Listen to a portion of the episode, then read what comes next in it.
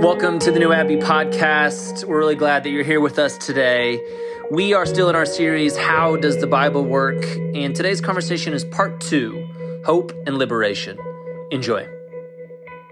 We have a conversation for you all. So you're going to go into your groups, or you're just going to go to your fridge and make yourself some breakfast.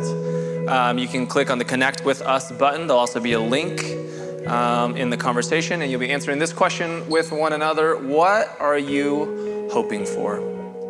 Enjoy.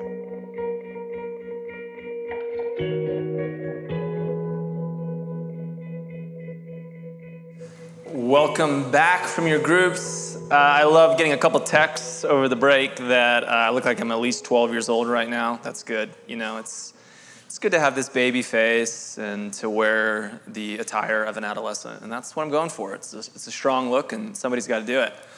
Uh, thank you, thank you, thank you. Aveeno lotion, $6. You can buy it at Target. That's my full moisturizing routine if you're looking for the secrets of success. If you're spending hundreds of dollars, you're wasting your time. Just a little Aveeno lotion after I get out of the shower and baby face.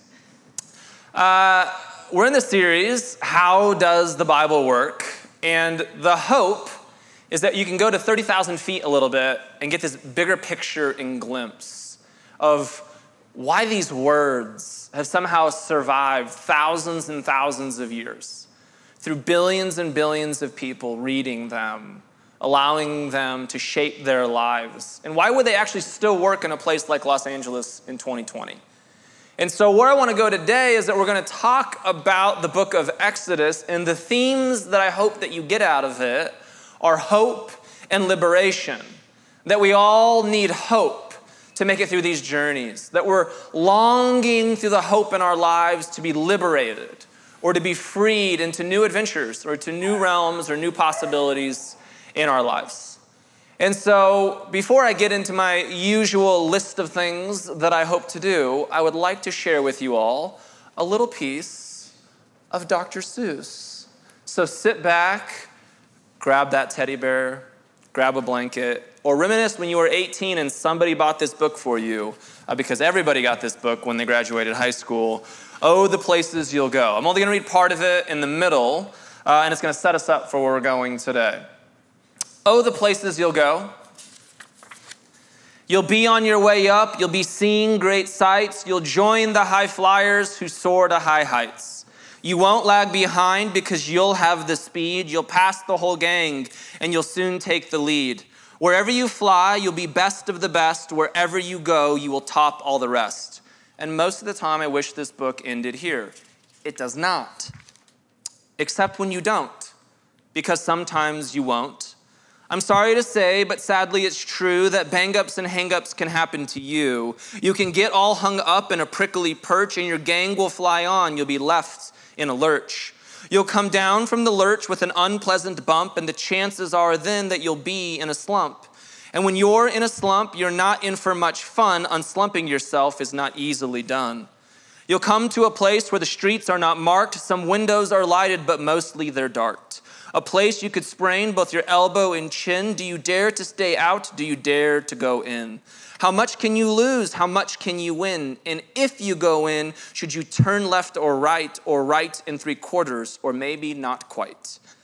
Or go around back and sneak in from behind? Simple it's not, I'm afraid you will find. For a mind maker upper to make up her mind.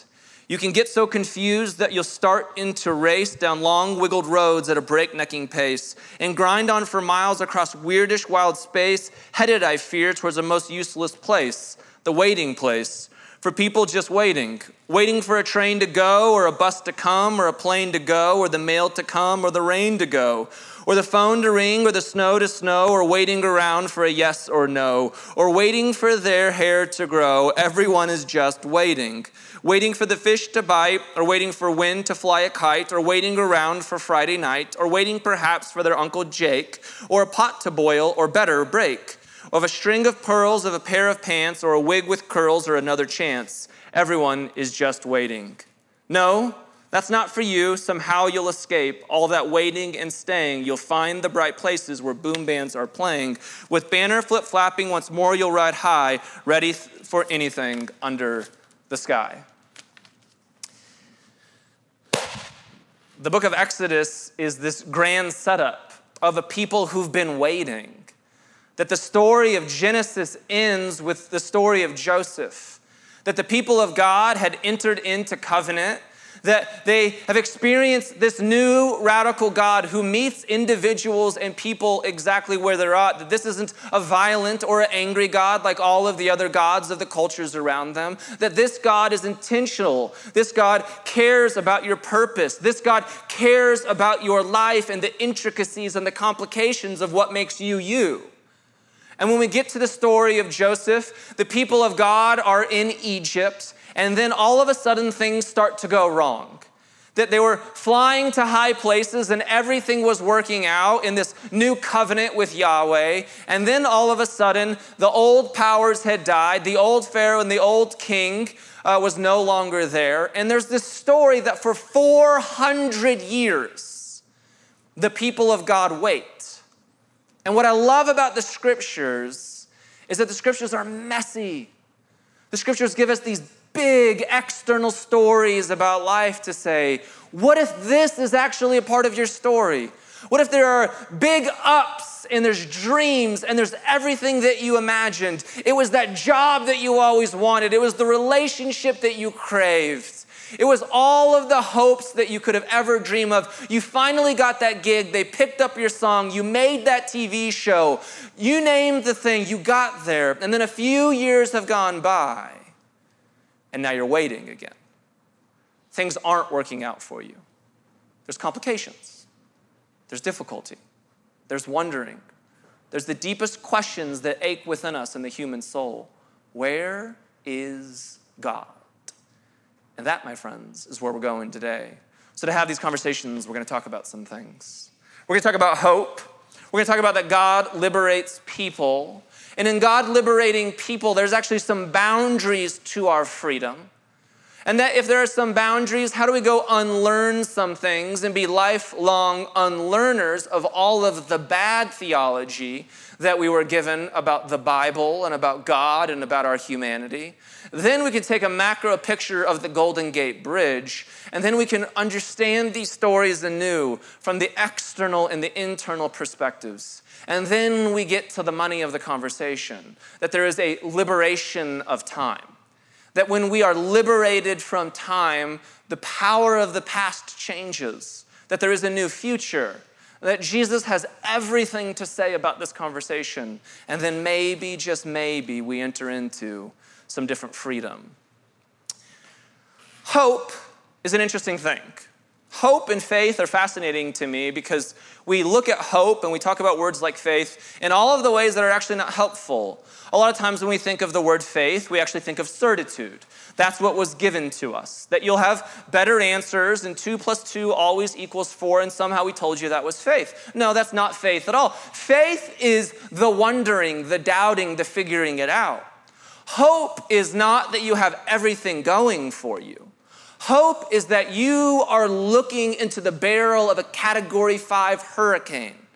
And somehow you still have the capacity to look into the storm, to be confident of this fact that I don't know how I will ever get through this storm, but I have hope that I might. And that we need these big, beautiful narratives of Scripture to say there have been millions and billions of people who have gone before us and they have all looked into so many similar storms that we're looking into today. And they made it through those storms. This is not just receive and believe and just name it and claim it and it will all go away. But this is saying, yes, God has been there with billions of people over thousands of years in their most difficult situations when everything seemed bleak in a storm that they never thought they would have the capacity or the resilience to get through, they actually did. And then hope becomes more powerful that as you start to go through storms in your life, then what you begin to do is you become a messenger of hope. That as storms come in other people's lives, you know that you've seen a storm like this before, and you can go stand in front of them and that you invite them to stand behind you, that you would block the wind and the rain from their lives because they may not know it. They may have never gotten through this storm before, but you have. And you can give them hope. And you need other people who give you hope and stand for you in those moments. And what we need more than anything, maybe the thing that we need to reclaim, maybe the thing that we need to reconstruct, that no matter how progressive we get, and things should progress and evolve and grow, that when you are in the most difficult situations of your life, your liberal theology will not work for you. There will come a moment where you just need to call out to God. And deconstructing everything and letting it go and being angry and being so smart and having read 18,000 books doesn't do anything compared to just being in a moment where you just cry out and say, I need something bigger than me. Follow along with me in Exodus chapter 2. Years passed, and the king of Egypt died, but the Israelites continued to groan under the burden of slavery. They cried out for help, and their cry rose up to God, and God heard their groaning, and He remembered His covenant promise to Abraham, Isaac, and Jacob. And she looked down on the people of Israel and knew it was time to act. That what the story is saying is that, again, the end of the Genesis story is Joseph and the people of God are in Egypt, and that previous Pharaoh died, and there's 400 years of slavery. And now all of a sudden there's a new Pharaoh in town who believes that the Hebrews and the Israelites have become too powerful, and they begin to oppress and burden these people. The power of these narratives that uh, the Pharaoh in the Exodus story is never named. It's never named for an important reason. That so many of us have been taught to read the Bible literally. So many of us have been taught to read the Bible just as factual historical events that somehow were recorded on a DVR. That is not how you should read the Bible. The Bible should be taken seriously for truth, not literally for facts. Are there facts that can be in there that might be helpful to you? Sure, but they're wrapped in poems and prose, right? And they're wrapped in huge narratives that have so many layers of meanings to them. So that if we get into the massive stories that are in the Bible, like the story of Exodus, and what we're trying to figure out is, well, was this Ramesses II in 1364 BC, or was this this Pharaoh? You're asking giant questions that are missing the point. The point of the story is you will go through a season of your life where you feel oppressed. And we don't name the Pharaoh for a reason because there will be all kinds of Pharaohs in your life who will come, who you will ask bigger questions of how do I get out of this? That there are times that you will feel hopeless and that you don't have anything left and you will cry out to God. And this bigger story says that God, even when you feel the most God forsaken, shows up. There's a reason that on the cross, Jesus says, My God, my God, why have you forsaken me? Because we've all been there. We've all been in those moments where we thought that we couldn't get through, and somehow we did, and we went and looked back, and we saw that God was somehow there the whole time. So the story of Exodus picks up with Moses being born in the midst of oppression and these stories work whether it's systemic slavery and oppression and issues in the world, or it's your own individual oppression and pain and hurts. So, wherever you need to hear this story today, hear it from that lens. It can handle all of the complexities of your individual life. And this story can handle all of the complexities of the systemic issues in our modern world in, in 2020. The story has the power to do that when we allow it to do that, when we allow it to get bigger. And so Moses is born into a complex situation where things aren't going well for the Israelites. Moses is put in this basket by his mother because Pharaoh has been killing all of the baby boys out of fear, as the Pharaohs do in our life. They kill and destroy us because of fear. Sometimes those Pharaohs are people close to you, Sometimes those pharaohs are systemic, larger things that are beyond you. And sometimes those pharaohs are components of your own self. That those pharaohs try to kill you out of fear. And the story is that Moses is put in a basket and floats down the river, and Pharaoh's daughter finds Moses. And then Moses' actual sister comes and finds Pharaoh's daughter, and then uh, they bring baby Moses back to Moses' mom. The story goes full circle that Moses grows up between two worlds, between Pharaoh's house and between the Israelites. That eventually Moses will get older and Moses will kill one of the Egyptians for hurting one of the Israelites. And he runs off into this journey. And the first 40 years of Moses' life, and Bible does this with 40 years, is trying to say that there's this full season that happened where Moses is figuring out who he is. And isn't that your story?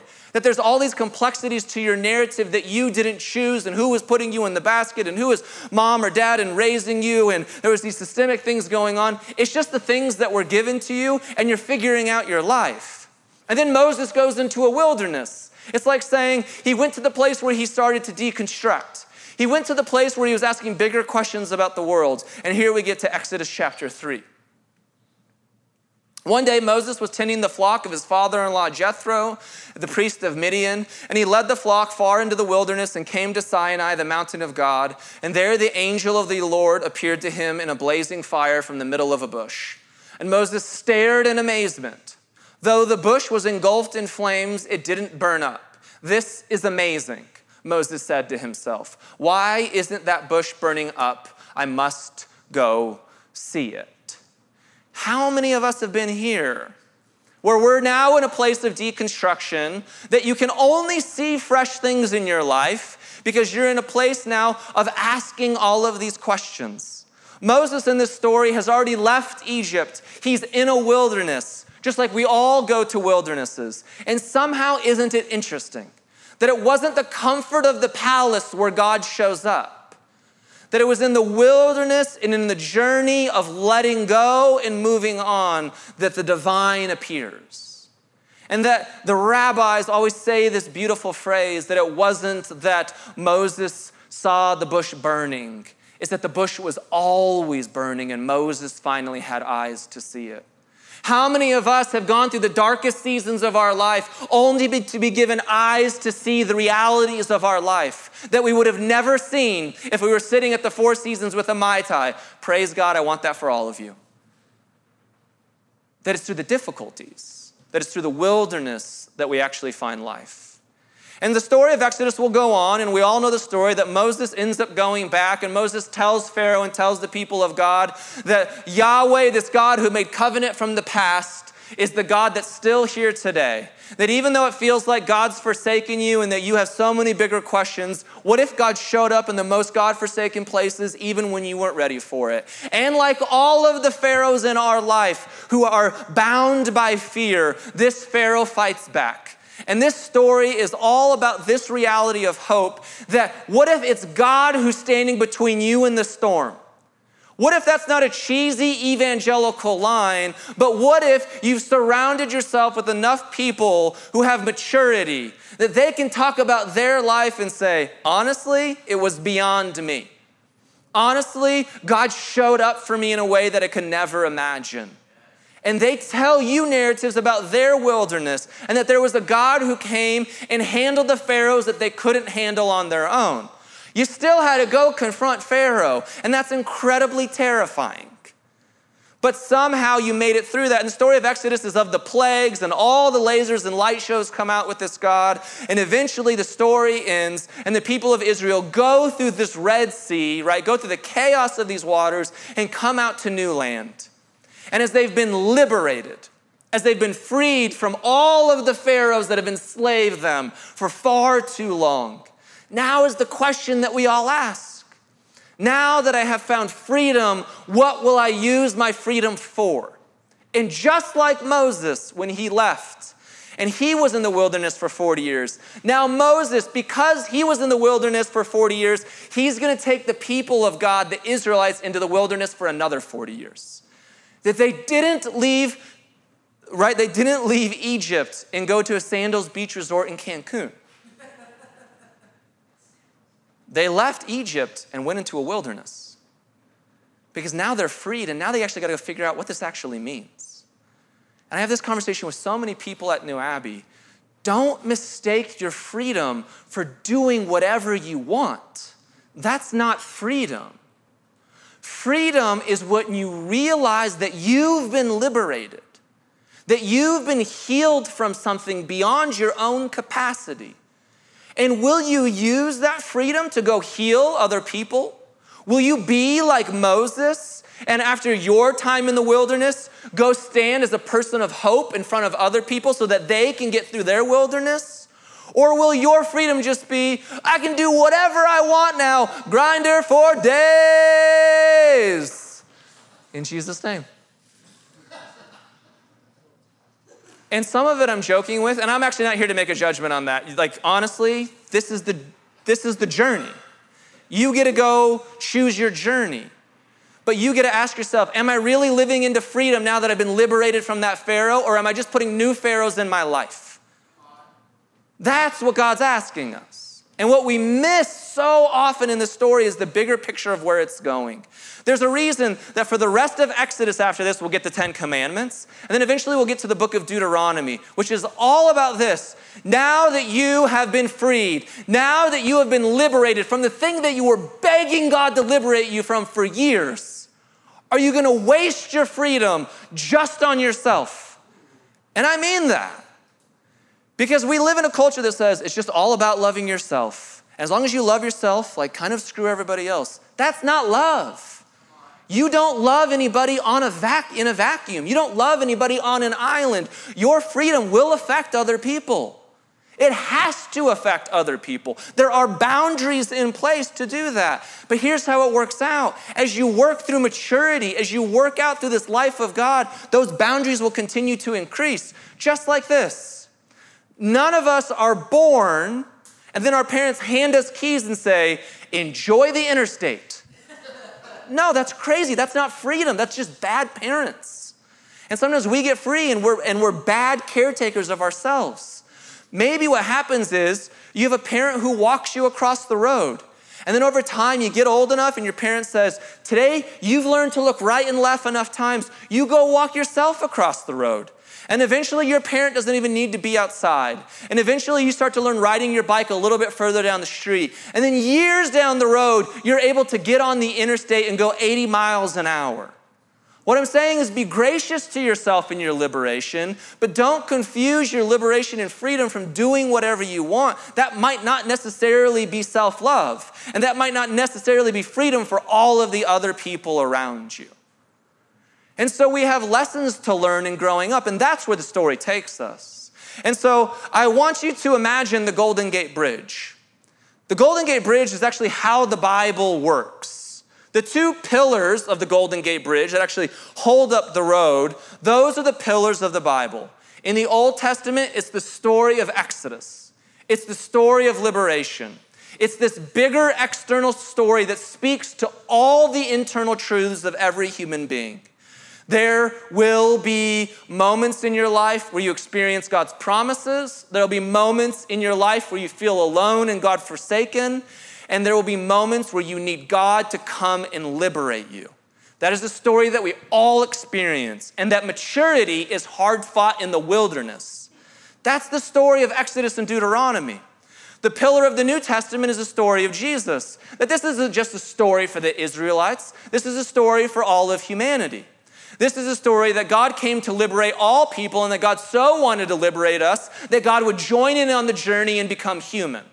That's the narrative. So that we wouldn't wonder, oh, how would God do this or what would God have for us, but that we would look to the life of Jesus and say, oh, true love is this, that I would lay down my life for a friend.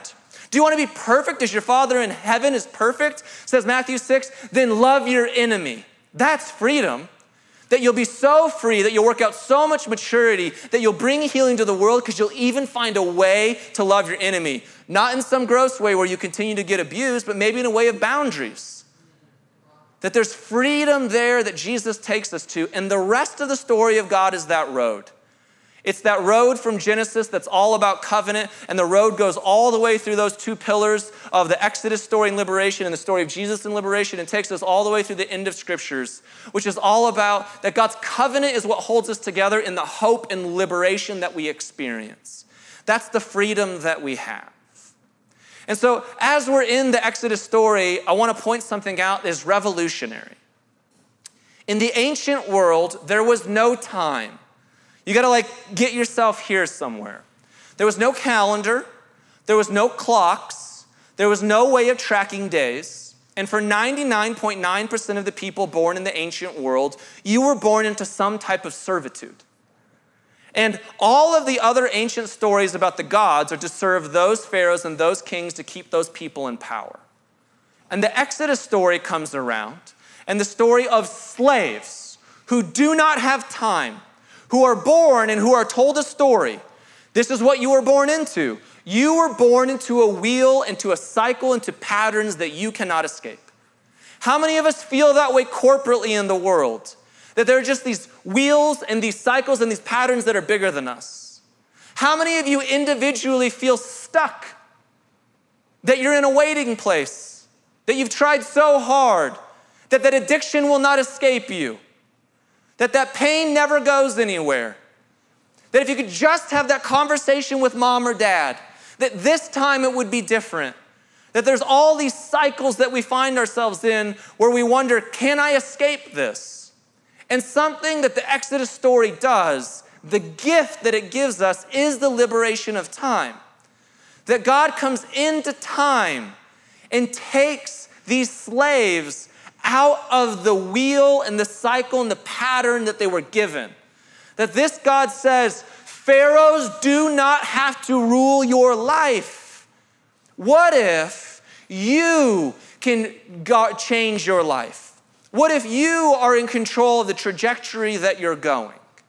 And so God enters into this, frees people from the patterns that they're in, takes them in the wilderness, and says, and now you have some things to learn. Now, what if you're not stuck in these cycles anymore? What if this doesn't have to be you? What if you can develop tools? What if you can go to therapy? What if you can surround yourself with wise people? What if through prayer? What if through spiritual discipline? What if through going on some runs? You name it. What if through all of these healthy habits, right? Or these interventions by God or other people, you could break the cycles of your life? That all of us have some concept of time, but many of us feel like that things haven't changed for us in months or for years. And what if this story still speaks to us today and says, what if things can change for you? That's the story of Exodus. That's the freedom that we're invited into. And then what happens is, then we get to reinterpret the past. Because here's the deal we've all had pharaohs, whether it's from a corporate level or an individual level. And we all have the choice as we find freedom and liberation in our life to go back into our own pasts and to begin to have compassion on those stories or to begin to find solutions to what's going on in those stories. That's the freedom that we're given. Is that we can go into the past and the past no longer has to have power over us. The past no longer has to be one of those stories that endlessly controls us. This is why we have celebrations every year. This is why for the Jews, they celebrate Seder dinners. For Christians around the world, why we celebrate Easter or Christmas, we come every year and we tell the same story for thousands of years. Because every year that you live in liberation, you'll retell that story in a new way. You'll have new insights to those pharaohs that used to exist. You'll have new insights into the wildernesses that you've lived through.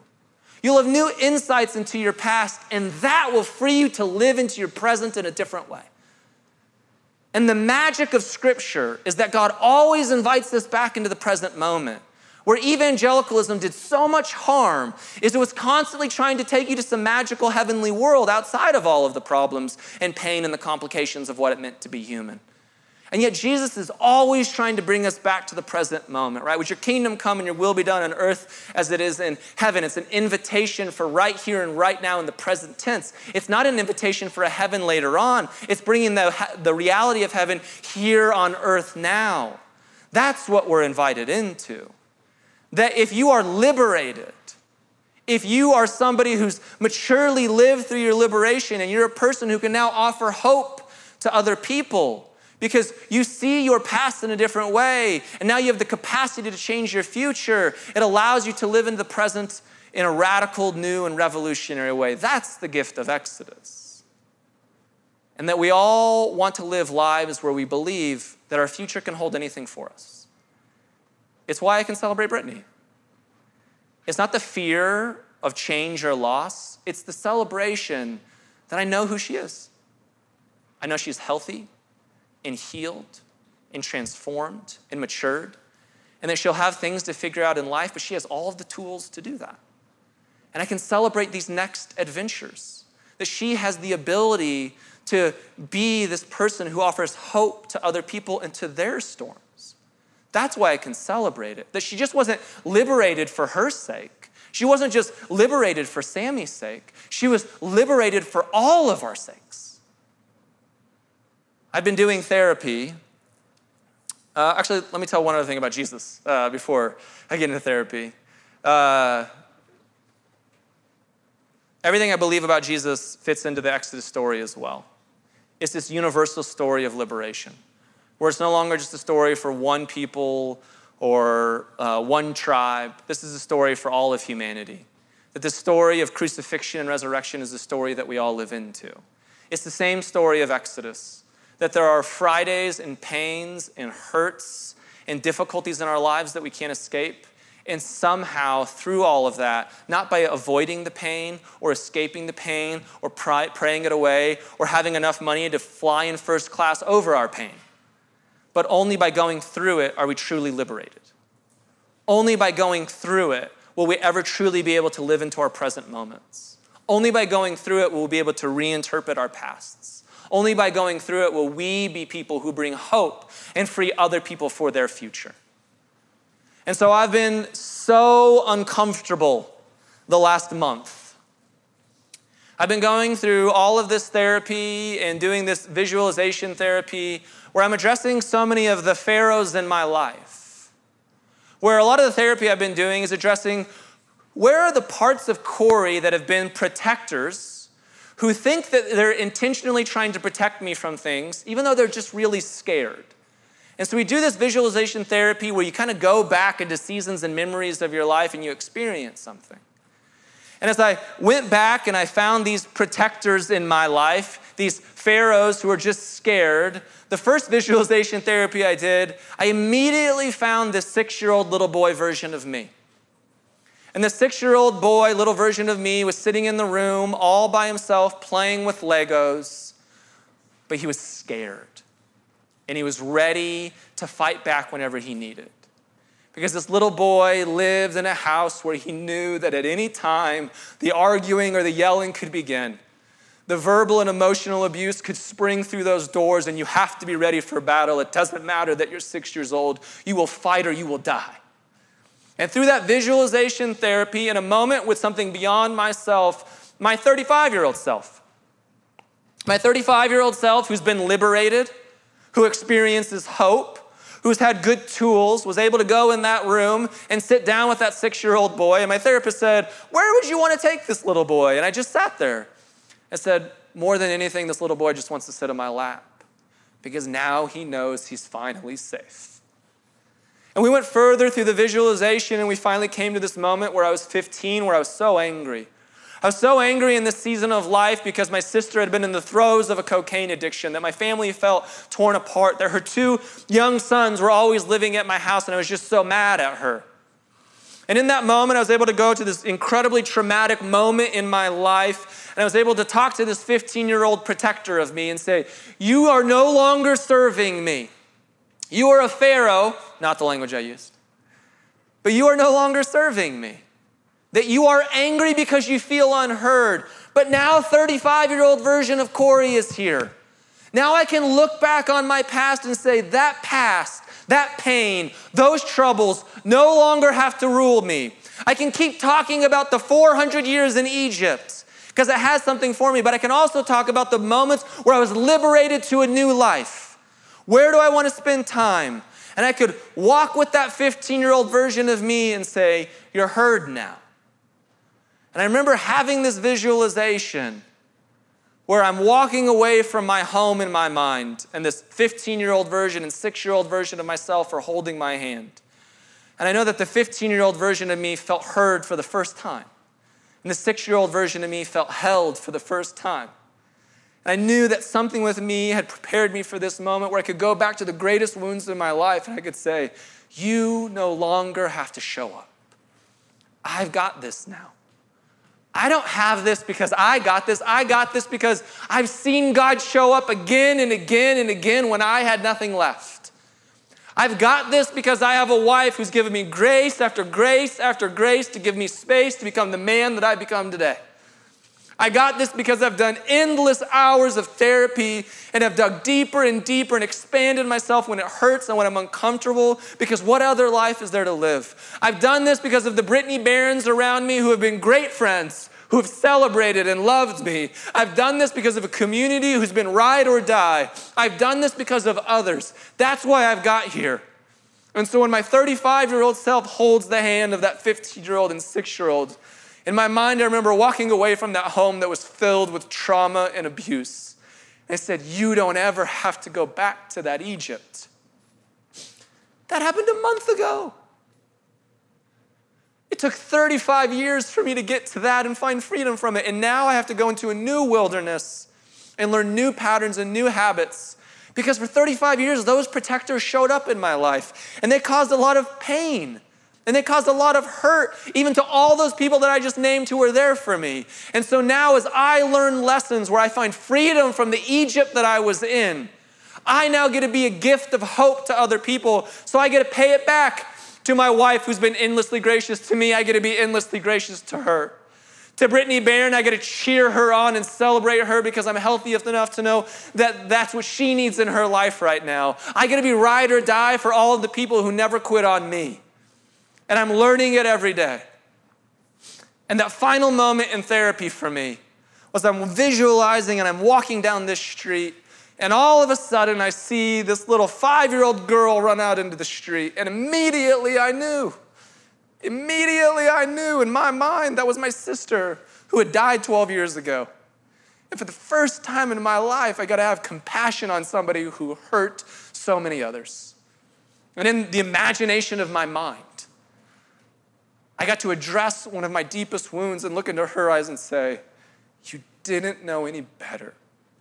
You were just trying to protect yourself, and it's okay. And in the visualization of my mind, that little girl got to hold hands with my 15 year old self and my six year old self and I got to remind myself that 35 year old Corey has this because I've been through some storms and I've been to the other side. And there are still storms ahead of me that I'm so scared of and I don't know how I'll get through. But I have hope that there's a God who will liberate me. And maybe you're in a place right now where you don't have it. You don't have those tools. You don't have those friends. You don't have that therapist. You don't have a ride or die. It's okay. This is not a story of you've got this, you might not. And I think that's where God's going to come in and stand in between you and a storm, be a liberator for you. And for those of you that do, man, trust yourself right now.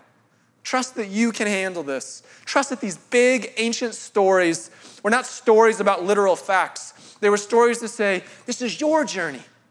This is your story of freedom.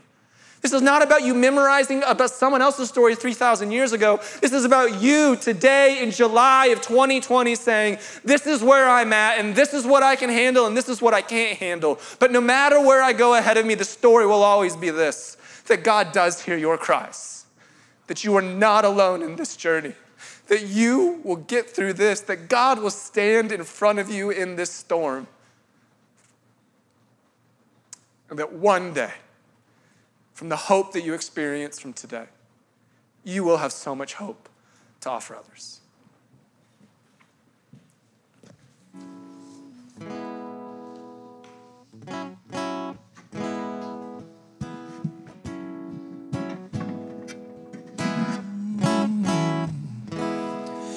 There's a world at war, God in suffering silent casualties. Oh God, grant us peace in these sleepless nights. I can hardly breathe despite brutality. I know there will be free.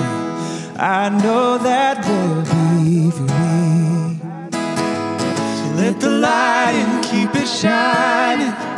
Let it break into the darkness. All the love there's us to see, we'll all be free. Let the light and keep it shining. Let it break into the darkness. All the love there's us to see, we'll all be free. In these desperate times love will hold us here. Love will join our hands, teach us to have no fear. So we lay our head down to wash their feet. When we see our brothers, oh, we'll all be free. Oh, yes, we'll all be free. Let the light keep it shining. Break into the darkness. All the love there's us to see. We'll all be free. Let the light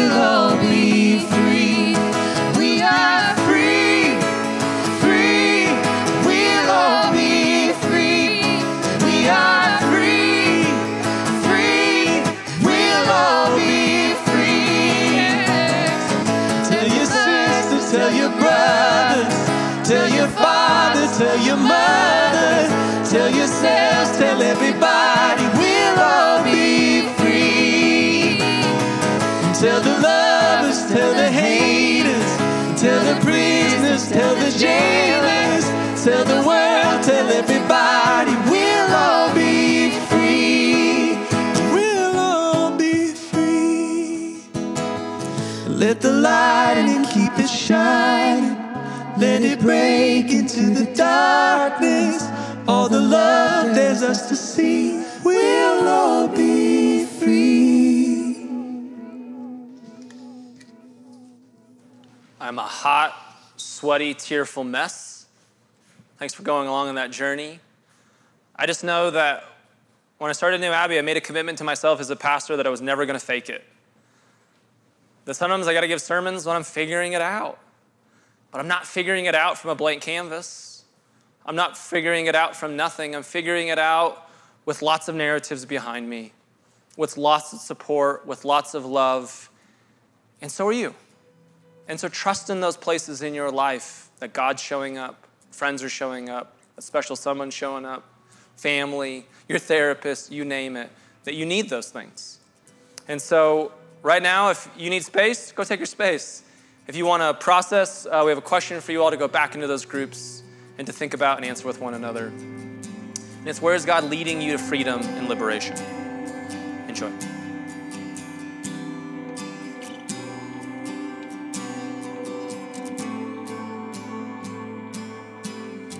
Thanks for listening to the New Abbey podcast. For more information, visit us on the web at www.newabbey.org.